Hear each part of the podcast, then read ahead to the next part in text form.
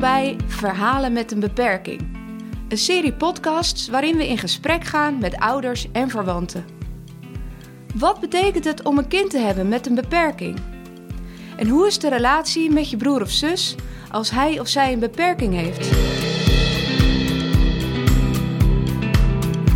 Verhalen met een beperking nemen we zonder script op. Met als doel u als luisteraar mee te nemen in hun leven. Van tegenslagen tot blije momenten. We hopen dat je steun hebt aan deze bijzondere ervaringsverhalen. Hallo luisteraars, vandaag zitten we aan tafel met een schoonzus van, ik kan wel zeggen, een alonbekende bewoner van Cirelo Noordwijk. Ja, een schoonzus, dat is koude kant. En hoe was dat dan destijds? Je ziet een leuke jongen, je krijgt een relatie en dan blijkt hij een broer te hebben met een verstandelijke beperking, woonachtig op een zorgpark. Ik ben heel nieuwsgierig hoe dat is als de liefde van je leven tegelijk een heel onbekende, vreemde wereld met zich meebrengt. Nou, allereerst welkom dat je hier wilt zijn. En mijn eerste vraag, welke drie woorden schieten jou het eerste binnen als je aan je zwager Rinus denkt? Dat ik drie woorden. Mm-hmm. Oeh, dat is wel weinig. Nou, doe eens een poging. Begin eens ergens. Ondeugend, liefdevol en derde woord. Even denken hoor. Ondeugend. Laten we daar eens beginnen. Wat is ondeugend aan jouw zwager met een verstandelijke beperking? Ze streken, ze vloeken. Maar wat voor streken, wat deed hij? Hoe was hij? Oh ja, toen ik nog maar pas in de familie kwam, en dat was rond kerst, ik ging daar eten en mijn zwager was er ook. Die kwam met feestdagen over en ik had lang haar en ik had een knot bovenop. En natuurlijk moest hij even voordat hij naar bed ging, even aan mijn knot duwen. Nou, zulke soort dingen waren er wel. Ja. Dus je was wel gelijk binnen toen je binnenkwam. Ja, maar ik leerde mijn man bijvoorbeeld in oktober kennen. En toen spraken we er nog niet zoveel over. Hij had wel een broer ergens, maar dat was het. En later kwam er meer over zijn broer te praat. En toen was ik nog een heel jong meisje en ik dacht er nog niet zoveel over na. Ik was in het begin heel bang voor Rinus. Ja. Heel bang. En waar had hij angst mee te maken? Met de streken ook die hij uithaalde als hij weer naar huis moest. En ik zeg ook altijd maar, toen ging ik later. Ik ging mee waar hij woonde. Ik schrok wat ik daar allemaal om me heen zag. Ik was dagen van streek. En dat heb ik lang gehad. Maar in de loop der jaren hield ik zoveel van deze man. Of ik ging er steeds meer van houden. Hij zit eigenlijk heel diep, nu dat hij overleden is, in mijn hart. Dat is echt ongelooflijk. Want wie is Rinus? Je zei net al, een woord wat bij me opkomt is ondeugend. Hè? Die vond je heel snel. En aan de andere kant noemde je ook liefdevol. Maar wie was Rinus? Kan je een beeld schetsen voor, ook de mensen die nu luisteren en hem helemaal niet kennen, wie Rinus was? Ja, Rinus was een geestelijk gehandicapte jongen, maar hij kon praten, je moest goed luisteren, niet alles kon je goed verstaan. Hij ging op zijn fiets overal heen, door het park natuurlijk. En iedereen kende hem. Dat was Rinus. Over het park met zijn fiets. Hij kon fietsen? Hij kon heel goed fietsen, ja. En iedereen kende hem. Dat betekende hij ging overal langs of hij kwam overal? Of hoe deed hij dat? Ja, hij ging overal naar binnen. Ook voor koekjes en ook koffie. En zo bond hij eigenlijk iedereen op zijn vinger. Want iedereen mocht, volgens mij mocht iedereen hem wel. Vooral omdat hij zo ondeugend was. Ja. En je vertelde al, je was nog heel jong toen je hem leerde kennen. Tenminste, toen je je man leerde kennen. En dus later ook Rinus. Wat wist je van mensen met een verstandelijke beperking? Wat wist je van instellingen en zorgparken en zoals we dat nu allemaal kennen? Daar wist ik helemaal niks van. Helemaal niks. Ja, het kwam niet bij ons in de familie voor, gelukkig. Maar nee, ik wist er helemaal niks van. En hoe is dat dan als je ineens in een familie komt waar dat er altijd al geweest is? Ja, dat was even schrikken. Want er hing een grote foto. En daar werd wel over verteld wie dat was. Maar verder werd er eigenlijk niet veel over verteld. Nee. En woonde Rinus toen al bij een instelling? Ja, hij was 4 jaar. Toen ging hij al heen. En verder werd er eigenlijk niet veel over verteld. Over van alles en nog hoe dat met hem verder ging. Later, toen de telefoon echt veel kwam, dat hij belde. En als zijn moeder een paar dagen niks gehoord had, dan zat ze al in angst, want dan ging het niet goed met hem. Maar zo gauw het telefoontje kwam, elke dag hetzelfde. Wat ga je eten? Of wat heb je gegeten? Dan was alles weer oké. Dus... Want wat zag je bij je schoonouders? Vooral bij mijn schoonmoeder veel, toch wel verdriet als het niet goed ging. Of ja, ze wilde elke dag wel weten hoe het met hem ging. Mm-hmm. Ja. En ze ging ook op bezoek of kwam hij ook logeren bij het ouderlijk huis? Hij ging vroeger ook logeren, vooral met feestdagen. En alleen ja, zo gauw het eind van de week werd en hij moest weer terug, dan begon de spanning al. En dat weet ik ook nog heel goed. Toen de tijd had je nog melkflessen in de gang staan, als de melkboek kwam. En die vlogen in het rond en nou ja, alles wat erbij hoort. En dat waren geen leuke dingen. Nee. Dus enerzijds... een innemende man, iedereen hield van hem, hoor ik je zeggen. Anderzijds zaten er ook best wel schurende kanten aan... in de zin van dat het ook wel een beetje onveilig kon worden... dat er dingen door de lucht konden vliegen. Ja. Ik weet ook wel mijn bezoekjes... dat er... mijn schoonmoeder had toch een bril... en het eerste wat hij daar vanaf pakte was de bril. En er sneuvelde nog wel eens één. Of de kopjes gingen in het rond... Oh, daar had ik echt angst van. Ja. Wanneer begon dat te veranderen? Want ik hoorde je ook zeggen... hij heeft een grote plek in mijn hart ingenomen. Ja.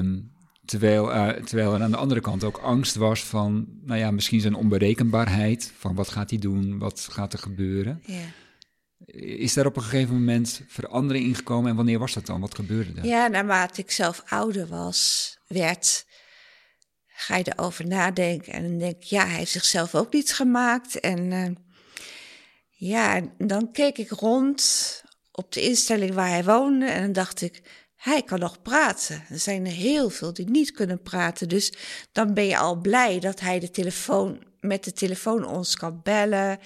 En praatjes, tuurlijk, het zijn geen interessante gesprekken, maar voor ons wel. En... ja, daar ben je dan heel gelukkig mee.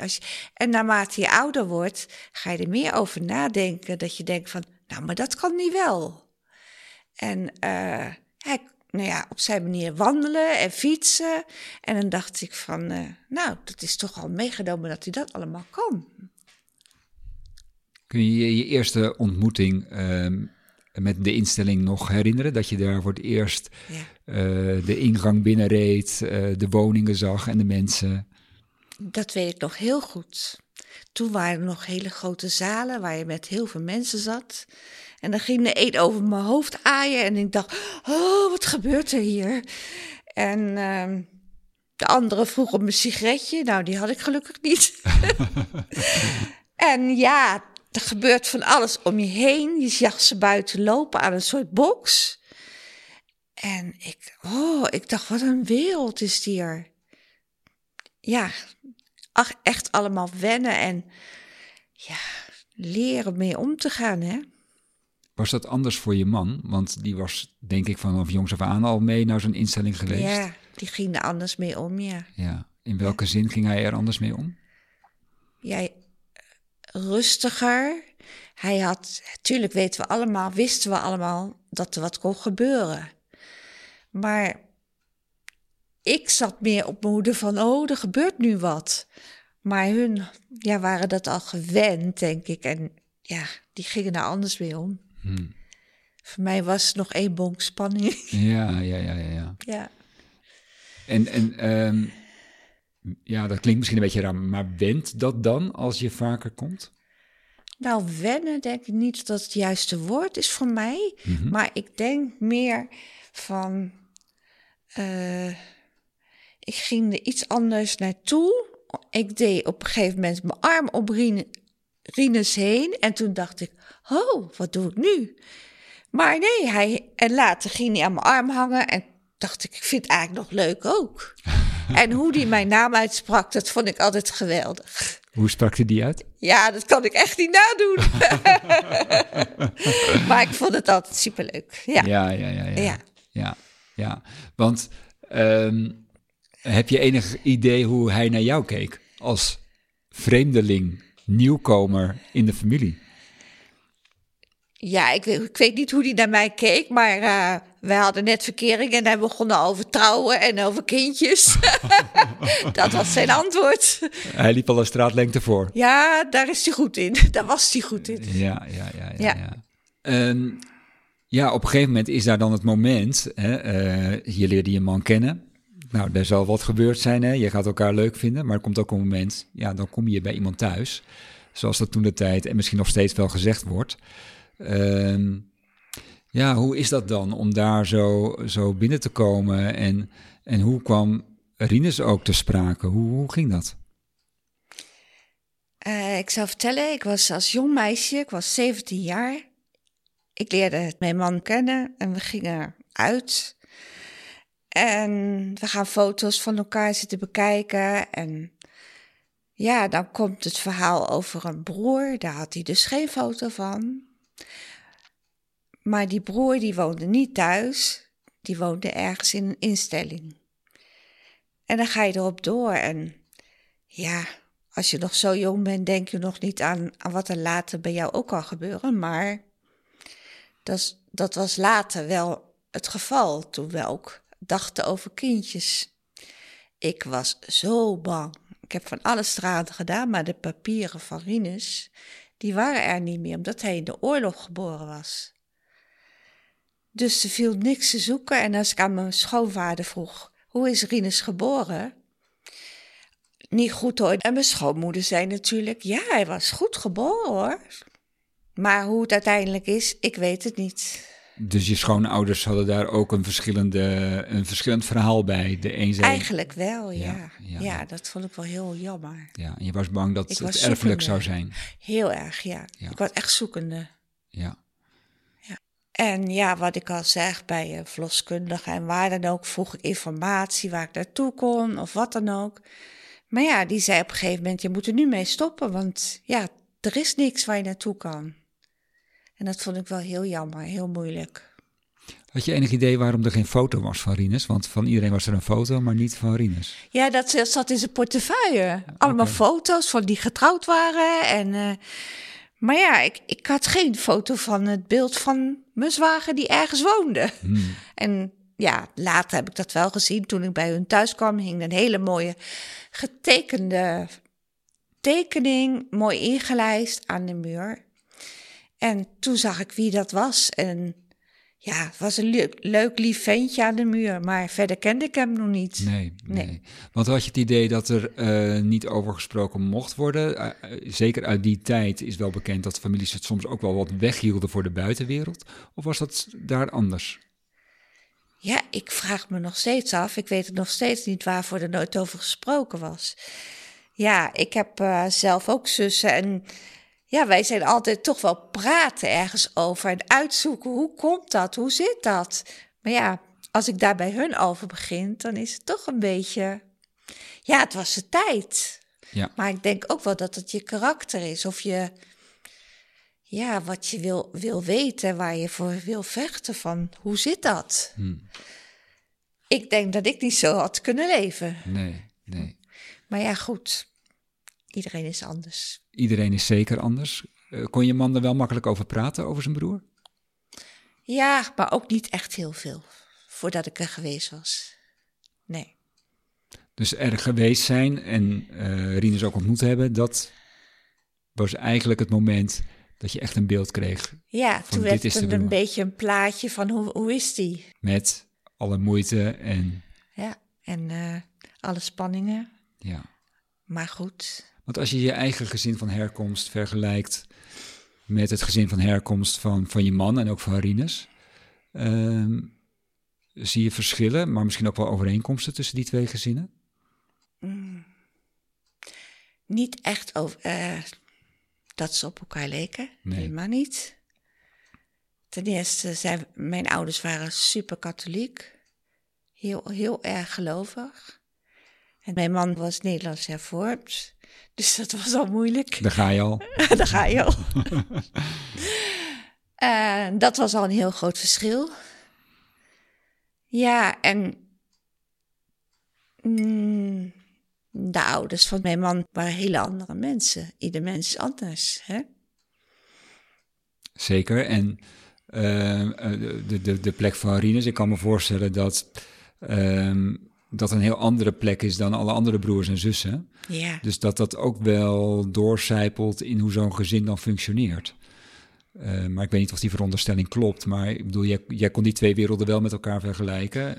Van hoe dat bij jou thuis ging en hoe dat in dat hele andere gezin ging. Dus dat is wat ik me afvraag van ja, gaat dat dan heel anders in zo'n gezin waar een kind met een verstandelijke beperking is? Nee, eigenlijk niet bij hun. Nee. Ja, als er weer een bezoekdag was, dat ze erheen gingen, dan zat iedereen in spanning hoe het daar gegaan was. En dan werd er ook wel weer heel veel over gepraat hoe het die dag geweest was. Maar echt verder op doorgaan eigenlijk niet. De telefoontjes, mijn schoonmoeder was bijna blind. En die zat de hele dag op een stoel en die leefde echt naar het telefoontje wat ik al vertelde. Daar leefde ze naartoe en dat gaf haar dag weer een beetje inhoud. Ja, je bent een moeder van zo'n kind. En zo'n kind is een zorgenkind. En zo'n kind krijgt automatisch toch altijd tenminste in je gedachten denk ik, de aandacht. Wat is dat voor een band tussen de moeder en een kind met een verstandelijke beperking? Hoe zou je... Ik denk een hele speciale band. Ja. Hij had het ook heel veel over mama. Ja. Ik denk dat heel speciaal is. En wat is dat speciale? Ja, ik denk, al heeft een moeder weet ik hoeveel kinderen, maar je hebt er zo'n kind tussen, dan blijft dat kind gewoon... Het is ten eerste een heel erg zorgenkind en ten tweede blijf je gedachten elke dag van hoe zou het vandaag met hem gaan. Je hebt hem niet bij je. Hij moest weg. Het is al heel moeilijk voor een moeder om een kind weg te brengen. Het liefst heb je kinderen bij je. Heb je daar ook verhalen over gehoord later? Van hoe dat voor je schoonmoeder is geweest dat Rinus al zo jong naar een instelling moest? Ja, daar hebben we het laatst met mijn schoonzus over gehad. En dat ze daar had ze het wel heel erg moeilijk mee om je kind weg te brengen. En dan, ja, wij wonen natuurlijk best wel een afstand. En in die tijd, mijn schoonvader had geen rijbewijs, dus ging op zijn brommer. Of later met de trein. Maar ja, toch moeilijk, bereikbaar. Ja. Heel moeilijk. Dat was een wereldreis bijna in die dagen. Ja. Zeker. Ja. Dus je schoonmoeder die heeft het daar echt wel moeilijk mee gehad om haar kind daar achter te laten. Ja, zeker. Ja. En dat kan ik me helemaal voorstellen. Je kind wegbrengen is toch het ergste wat er is. Maar je weet dat het thuis ook niet gaat. Er waren nog meer kinderen. En nog een kindje geboren wat overleden is. Er is best veel gebeurd. Ja.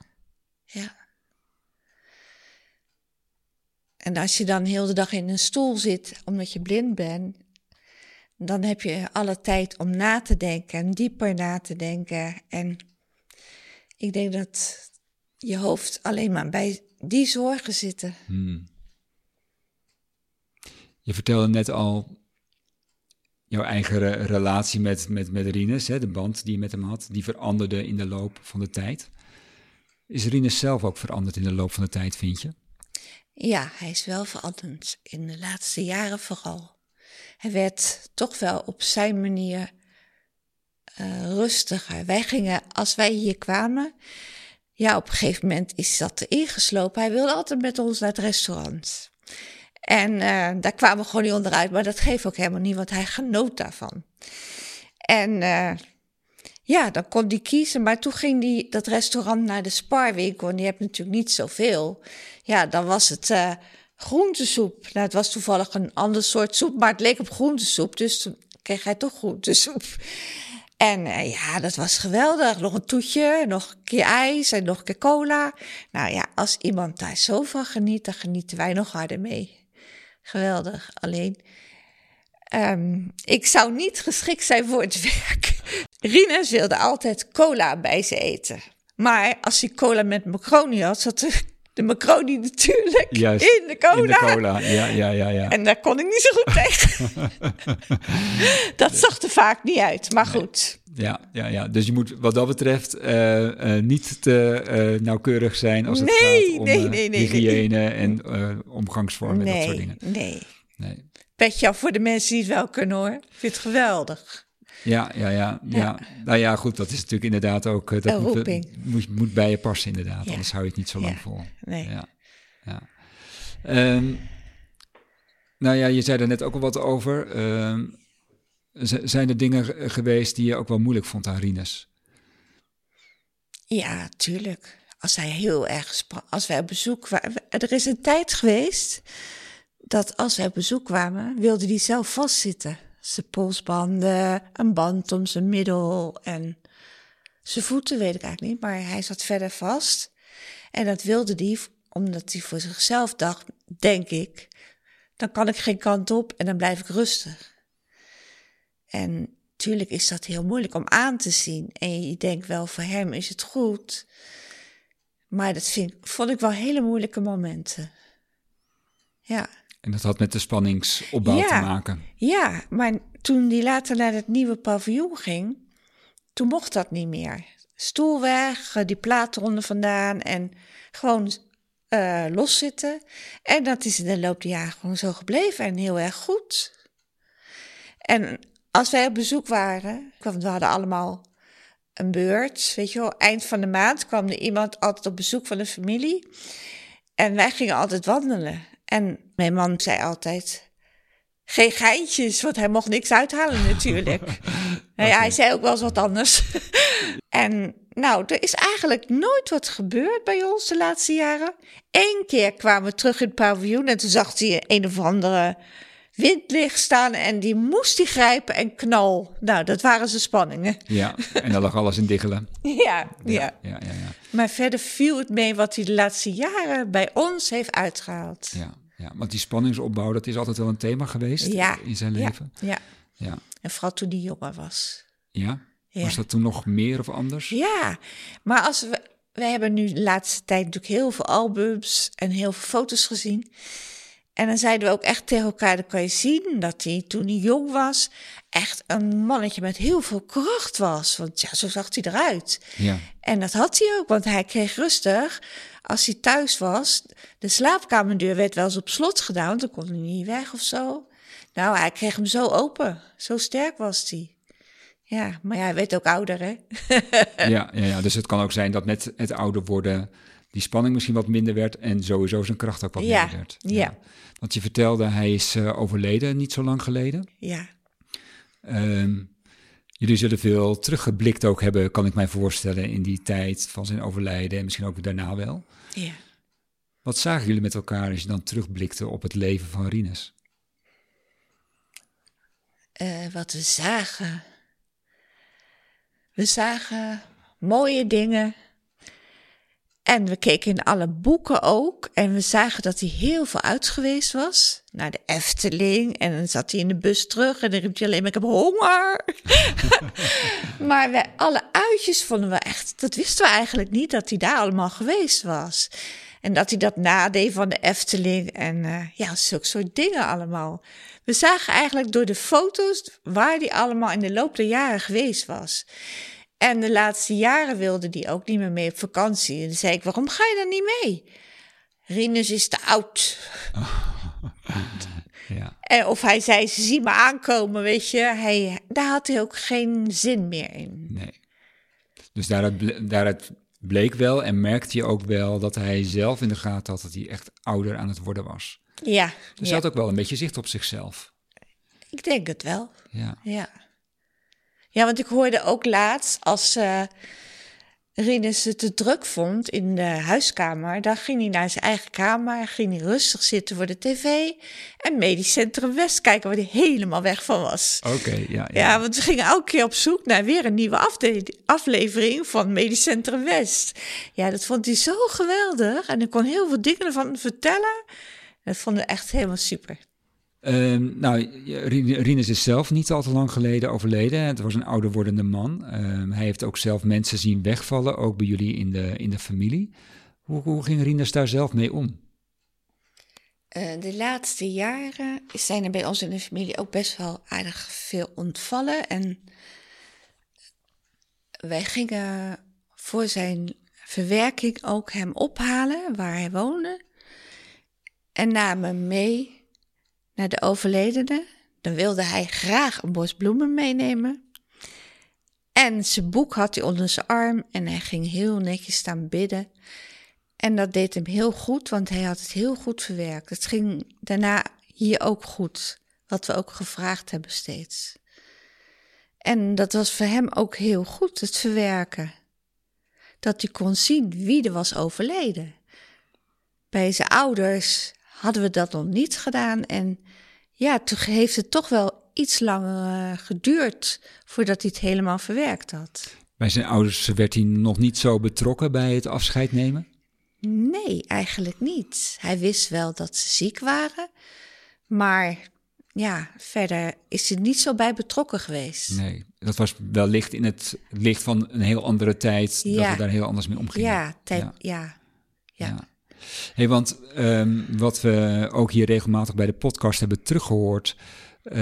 is dat ouders het soms best wel spannend vinden...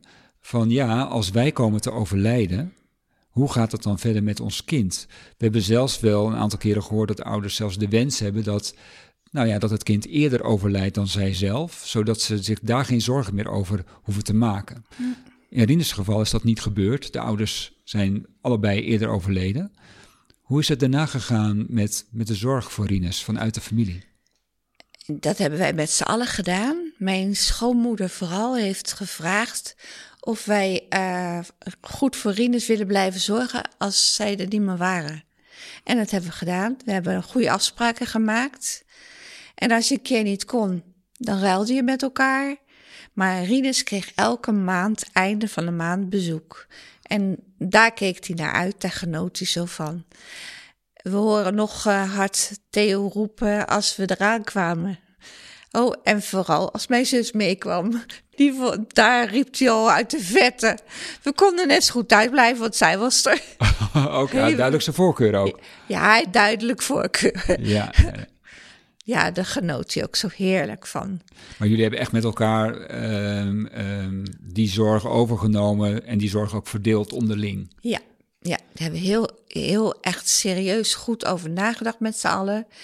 En dat hadden we beloofd, dus dat hebben we ook echt tot het laatst toe gedaan. En altijd goed gegaan. Ja. Al was er iemand op vakantie, dan ging de ander wel. Dan nam je waar voor elkaar. Ja, dat is altijd heel goed verlopen. Ja, en je schoonmoeder heeft dat ook zo nadrukkelijk gevraagd. Heeft ze echt nadrukkelijk gevraagd, ja. Het is logisch, want je laat wel je zorgenkind achter, hè? Ja. Maar het is allemaal goed gegaan. Ja. En daar zijn we eigenlijk wel heel blij mee en ook wel een beetje trots dat dat goed gegaan is. Is dat dan voor jullie hetzelfde, dat je denkt... het is misschien wel goed dat Rinus nu is gegaan en dat wij hem hebben overleefd. Want als deze generatie wegvalt, ja, hoe gaat het dan weer verder? Of hebben jullie daar nooit zo over gesproken met elkaar? Daar had ik het laatst over, want mijn schoonzusje die zei zelf van... ik ben blij dat hij ons heeft overleefd. Ja, je hebt er wel gelijk in, zeg ik. Maar ik heb er eigenlijk nooit zo bij stilgestaan. We waren altijd met hem bezig, omdat hij heel veel belde. Soms 2-3 keer per dag. En dat missen we verschrikkelijk. Maar ja, verder hebben we het gewoon met z'n allen goed gedaan, vind ik. En we hadden het, ja... goed doorgenomen. Dat heeft vooral de oudste zoon goed doorgenomen met ouders. Ja, en zo ging het verder. Ja. Dus mooier kon het eigenlijk niet voor hem. Hmm. En voor ons ook niet hoor. Nee, want overleed hij plotseling of hoe is dat gegaan? Ja, vrij plotseling, heel snel. Wat ik nog steeds heel moeilijk vind. We werden opgebeld, het ging niet zo goed met Rinus. Ten eerste, zijn ogen waren heel slecht. Zijn ene oog was al slecht. En zijn andere oog, die had het ook heel... Dus kon hij niks meer mee zien. En we werden s'avonds gebeld. En mijn man die ging er gelijk naartoe. En inderdaad, hij hoorde dat mijn man kwam. En hij wilde zijn ochtendjas aan en wilde wel op de stoel zitten. Toen ging het heel hard achteruit. En hij lag zoals hij al dagen lag daarna. Hij lag gewoon als, ik zeg, als een dood vogeltje in dat bed. Er zat geen, ja, niks bewoogde meer. Heel moeilijk om aan te zien. Altijd zo'n vrolijk mannetje en dat ligt daar dan doodstil. Ja, dan kan je zeggen, hij heeft zijn leeftijd, maar ik vond het wel heel moeilijk en snel. Ja, want snel, kwestie van dagen? Ja, een week. Ja. En mijn man zegt altijd, nou, wat wil je nog mooier? Teken ervoor. Ja, ik vind het best, maar ik ben het kwijt. Ja. Nee, ja, tuurlijk. Ja. Het hoort bij het leven, maar het went gewoon niet. Nee. Dus die dubbelheid zit er echt wel in. Het ging heel snel. Ja, zeker weten. Ja. En alles komt weer voor je ogen terug. Alle ondeugende dingen en alle... mooie gezegdes van hem en alle mooie liedjes. Nee, dat zullen we nog wel een tijd missen. Maar hij mag ook wel lang in je hoofd blijven zitten. Ja, en misschien ook een beetje in je hart. Ja, in mijn hart zeker. Zeker. Hey, wat heb je... als je zo terugkijkt op al die jaren... Hè, je was hartstikke jong, 17, dus je hebt hem ook heel lang gekend. Ja. Heeft hij je iets geleerd? Heeft hij je iets bijgebracht wat je zonder... Rinus niet geleerd zou hebben? Je leert ten eerste als je dit van dichtbij ziet... in zo'n tehuis waar hij woonde... dan leer je dat het helemaal niet belangrijk is... of als je een kind krijgt of het een jongen of een meisje is... maakt allemaal niet uit als het maar gezond is. Dat zeg je allemaal. Maar ik zal nooit vergeten... ik had een collegaatje, we waren allebei zwanger... en ze zegt, ik wil alleen maar een jongen... Ik had haar wel bij de vel willen pakken en mee willen slepen waar mijn zwager woonde. Dan praat je wel anders. Wees blij met wat je krijgt en als het maar gezond is. En daar ben ik heel erg bewust van geworden. Als jij als ervaringsdeskundige, zeg maar, hè, wat zou je tegen andere mensen willen zeggen die... in een familie komen waar een kind met een verstandelijke beperking is. Wat heb jij geleerd waarvan je zegt van... hou daar rekening mee of let daarop of... Nou. Ja, je houdt van je vriend, dus je gaat verder. Ja. Maar je gaat er later wel over nadenken. Ja, dat is... dat als er zo'n kind in de familie is. Ten eerste zou ik zeggen, praat er veel over. Laat het leven in je familie. Stop het niet weg. Je kan het niet wegstoppen, want het zit in je. Ja, en dat heb ik wel gemist. Ik ben iemand die er toch verder op doordenkt... en verder wat mee had willen doen. Voor mezelf, maar ook voor... iedereen. Ja, dat kon niet. En het, meer praten, daar ben ik voor. Dat zou je willen meegeven, praten. Zeker erover. Weten, is heel belangrijk. Ja. Ja. Dankjewel.